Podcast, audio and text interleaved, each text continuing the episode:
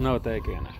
El Salmo 144.1 dice, alaben al Señor mi roca, Él entrena mis manos para la guerra y da destreza a mis dedos para la batalla. Después y oramos. Señor Jesús, gracias porque podemos reunirnos como hombres, aprender de tu palabra, conocer tus planes para nosotros. Creo que nos has hecho valientes y queremos recordar y conocer lo, que tienes para nosotros hoy. En el nombre de Jesús. Amén. Em, este salmo dice que Él nos capacita para la guerra, que Él nos prepara para ganar la batalla. Ese, esa es una realidad. Y ponlo ahí como una verdad fundamental. Dios quiere prepararte para, para una batalla. Hemos, hemos visto que esa batalla puede ser en nuestra casa, en nuestra familia, con las personas que amamos. Es una batalla espiritual también. El, dice Efesios 6 que nuestra lucha no es contra enemigos de carne y hueso, sino contra gobernadores malignos y autoridades del mundo invisible. Hace tiempo lo leíamos, con, con, fuerzas poderosas de este mundo tenebroso y contra espíritus malignos de los lugares celestiales. No es algo que escuchemos frecuentemente, pero eso dice la Biblia. Nuestra batalla no es contra los microbuseros, no es contra los taxistas, no es, no es contra nuestro hermano. Es, es una batalla espiritual que nos quiere destruir, que quiere destruir nuestra familia y nuestro futuro, quiere acabar con nuestra juventud, con nuestra hombría, con nuestra identidad, quiere aplastarnos. Y el problema no es que, que no lo creas, yo creo que para este punto estamos convencidos como hombres que realmente podemos ganar la batalla. Dios nos ha elegido, dice el Salmo, Él es el que adiestra nuestras manos para la batalla. Dios está de nuestro lado, dice eh, Romanos 8, si Dios es conmigo, ¿quién contra mí? Y, podemos terminar hoy, este es, este es, el tercer y último eh, frase de este primer capítulo, estamos, todo tiene una conexión en estos eh, tres primeros episodios, es Dios me ha dado a alguien a quien proteger. Él me ha dado un reino que avanzar y una batalla que ganar. Podemos estar súper inspirados y decir, vamos a matar al dragón. Somos hombres, somos fuertes, somos alfa. Pero la realidad es que al ratito vamos a revisar nuestros estados de cuenta. Vamos a decir, rayos, tengo demasiadas deudas. Vamos a llegar a casa y vamos a ver la realidad. No hemos sido hombres de guerra en mucho tiempo, en muchas cosas. Y es muy probable que terminemos inmediatamente desanimados contra esta batalla. El, el que quiere convertirse en un hombre espiritual, quiero conocer a Dios, quiero leer la Biblia, quiero aprender más, pero llegas a la casa y tienes todavía mucho trabajo que hacer. Tienes todavía una familia que atender, cosas que arreglar, una cama que tender, un cuarto que limpiar, una casa que reparar. Muchas veces lo que deseas en tu corazón es diferente a lo que ves cada día. Y, ves hoy tu vida, veo mi vida y, en muchas cosas digo, no soy un campeón, no soy un guerrero. Hoy, quiero decirte, eres un guerrero. Dios te hizo para prepararte a ganar todas las batallas. Pero probablemente lo que ves hoy no es un guerrero. Quizás puedes ver, soy más fracasado que campeón. Hay cosas en mi vida que estoy, que estoy fallando. Hay luchas diarias que yo he dicho, Dios, perdóname, no lo quiero volver a hacer. Y a la hora de enfrentarlo, pierdo. No soy ningún campeón. Lo que dice Uri son motivaciones. Son puras frases motivacionales, pero eso, eso no es cierto. Caí una vez más contra la tentación. Esto era sencillo. Yo le prometí a Dios no volver a mirar esto, no volver a consumir esto no volver a decir, no volver a tocar, no volver a mirar. Y lo volví a hacer. Fracasé. Y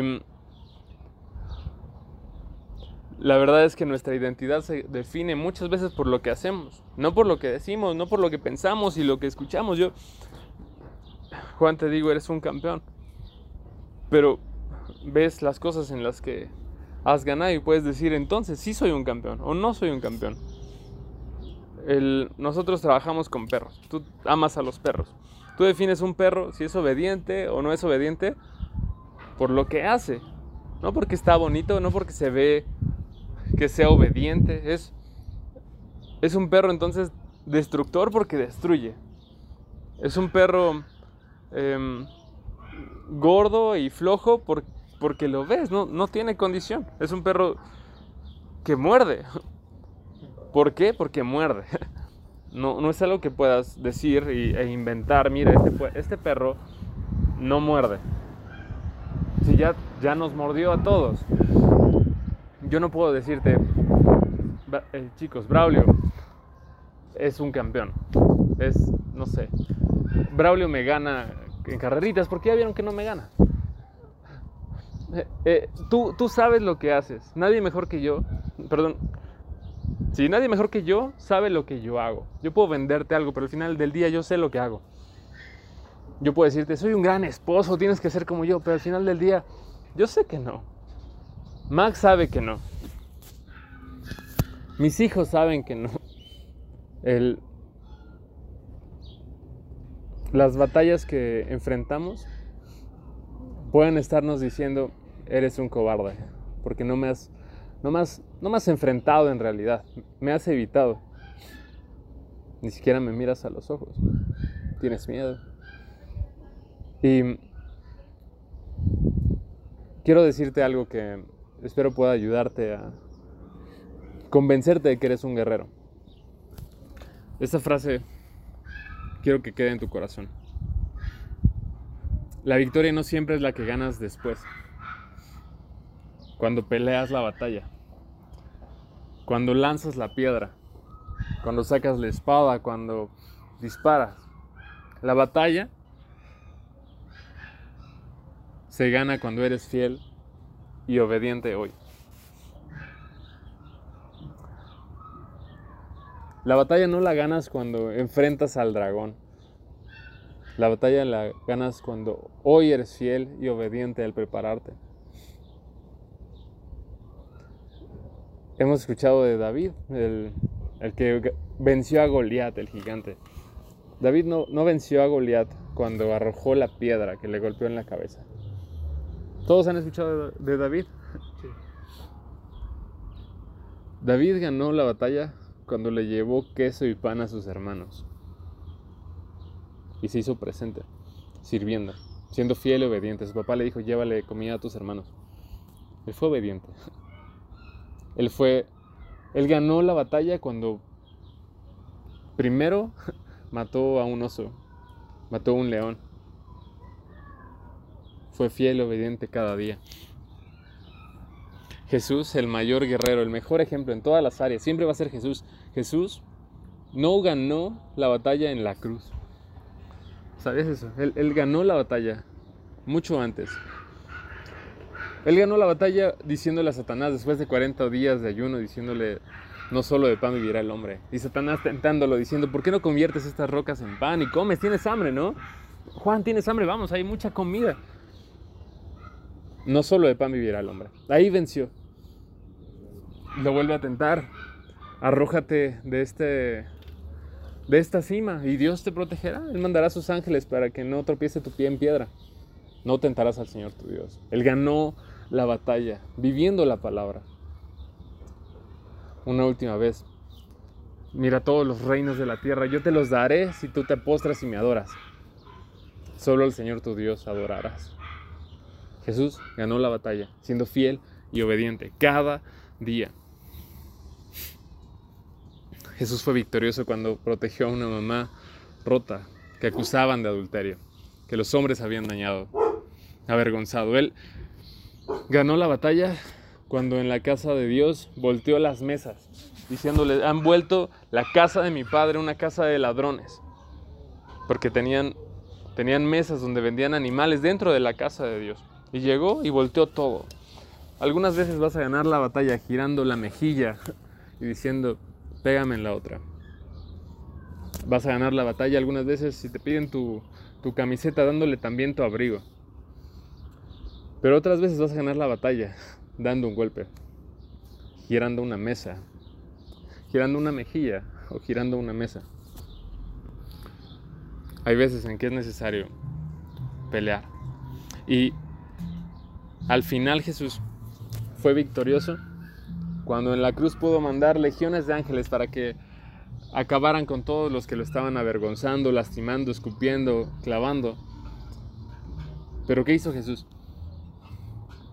Clavado en la cruz dijo, Padre, perdónalos porque no saben lo que hacen. Jesús fue victorioso porque fue obediente cada día, porque fue fiel. Entonces, para cerrar esta primera parte, nombra una batalla. Ponle nombre a esa batalla. Esa batalla no se va a ganar en tres años cuando todo sea diferente, cuando no tengas deudas, cuando hayas bajado 5 kilos, cuando hayas, em, no sé, dejado de comprar cosas que no necesitas, cuando lleves 3, 5 años sin ver pornografía. La batalla no se va a ganar cuando ya hayas leído toda la Biblia, cuando hayas memorizado tres libros enteros de la Biblia. La batalla se gana hoy, siendo fiel y obediente hoy. Piensa en una batalla, ponle un nombre y elimínala. Vénsela hoy. Son deudas. Vas a vivir así con deudas siempre. Elimínalas, comprométete. Es ser generoso. Sé generoso hoy con lo que tienes. Es tener mejor salud física. Vence la batalla contra el tenedor. Puede ser tu peor enemigo. Vence la batalla contra el despertador para pararte más temprano y hacer ejercicio. Vence la batalla contra los videojuegos, contra las distracciones. Tú estás hecho para más que ser un campeón en un videojuego, para ser el número uno en FIFA. Tú estás hecho para ser un guerrero de verdad, un guerrero de Dios, un hombre de Dios. Una guerra contra la acumulación de cosas mientras nuestra familia sufre espiritualmente por nuestra desatención. Una guerra a decirle hoy no a la pornografía, a la lujuria, a los pensamientos sexuales. Esa guerra es hoy, al acumular un día en tu racha de la aplicación de la Biblia. Un día más en YouVersion. Y mañana son dos. Y, y mañana son tres. y el siguiente mañana son cuatro. Y todos los días leo mi Biblia. No memoricé la Biblia, no conozco toda la Biblia, no sé ni dónde está el Nuevo Testamento, pero un día leí la Biblia, dos días leí la Biblia. Conocí un versículo, memoricé ese versículo, oré ese versículo. Dios, eres un guerrero, eres un hombre. Dios te hizo hombre para ganar la batalla, para avanzar el reino, para proteger a alguien. Tienes el Espíritu de Jesús que lo levantó de los muertos. No eres cualquiera. Dice Joel 3 del 9 al 11. Digan a las naciones de todas partes, prepárense para la guerra, llamen a sus mejores hombres de guerra, que todos sus combatientes avancen para el ataque, forjen las rejas de arado y conviértanlas en espadas, y sus herramientas para podar en lanzas. Entrenen aún a los más débiles para que sean guerreros. Vengan pronto, naciones de todas partes, reúnanse. Y ahora, oh Señor, llama a tus guerreros. Dios quiere llamar a los hombres. Dios quiere llamar a los hombres de segunda milla. Tenemos una iglesia de mujeres y eso no es posible. Dios nos hizo hombres, existimos. Somos guerreros, somos valientes, somos capaces. Somos hechos para más que trabajar, para más que estudiar, para más que que rescatar y reparar la casa. Somos hombres o ratones. Hoy podemos ganar esa guerra. El,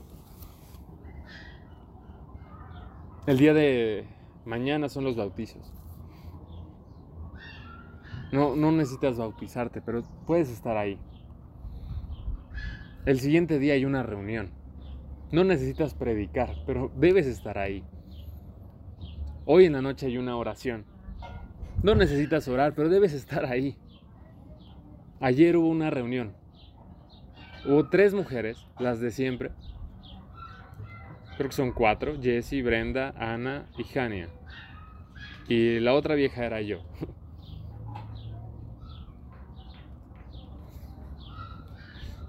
Hay una batalla que ganar. Toma tu lugar. Eres un hombre.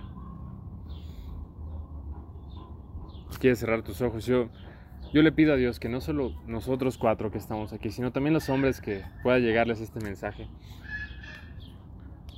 Oro también por Gio, por, por Beto, por Ale, por Alan, por Jetro. Aquí por, por Juan, por Braulio, por Paco. Te pido Dios que, que seas tú el que prepare nuestras manos para la batalla. Confesamos que no hemos sido los mejores guerreros, que quizás somos los más débiles, los más temerosos, los más inseguros, los que menos te conocen, pero Dios tú adiestra nuestras manos para la batalla. Prepara nuestros dedos para el arco, nuestras manos para la espada. Que podamos levantarnos y defender a nuestra familia, defender nuestro futuro, defender nuestra identidad. Que podamos levantarnos y traer el reino de los cielos a nuestra casa, a nuestra ciudad, a nuestra iglesia. Que podamos levantarnos con, con valor, con vigor, con valentía y ganar esta batalla. Esa batalla personal que nos has, que nos has puesto enfrente, que has traído a nuestro corazón, a cada uno de nosotros. Yo te pido que nos llenes de tu espíritu, el que te levantó de los muertos, Señor, para levantarnos en esta batalla. Un día a la vez. Permítenos ganar.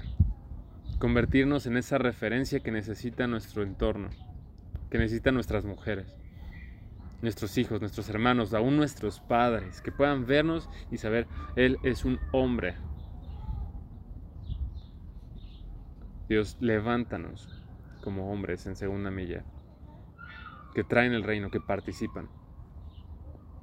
Llénanos hoy de tu poder, Señor. Llénanos de tu Espíritu Santo. Yo oro por cada uno de mis hermanos y te pido, Dios, háblales Solo tú puedes convencer de la identidad con la que los has llamado. Convence a Juan que él tiene un nombre, un, lugar, una capacidad y que pueda tomarla hoy. Convence a Braulio de que tú le has dado un propósito en el reino, un propósito en la iglesia. Convence a Paco de que tienes un llamado pastoral para él. Hazlo así con cada uno de los que nos reunimos en segunda milla, con los hombres que aún no han venido pero que van a venir y que podrán escuchar este mensaje. Que esto, esto impacte y esté impregnado de tu presencia para cada hombre a nuestro alrededor, a los padres de, de nosotros, a los hermanos nuestros, a los esposos de las mujeres de segunda milla, a los padres, a los hermanos de las mujeres de segunda milla que son más guerreras que los guerreros que hoy somos, pero que vamos a tomar nuestro lugar. En el nombre de Jesús, los hombres de segunda milla se convierten en guerreros, que toman su lugar para defender a sus mujeres, para defender a sus niños, para defender a sus hermanas, en el nombre de Jesús. Amén.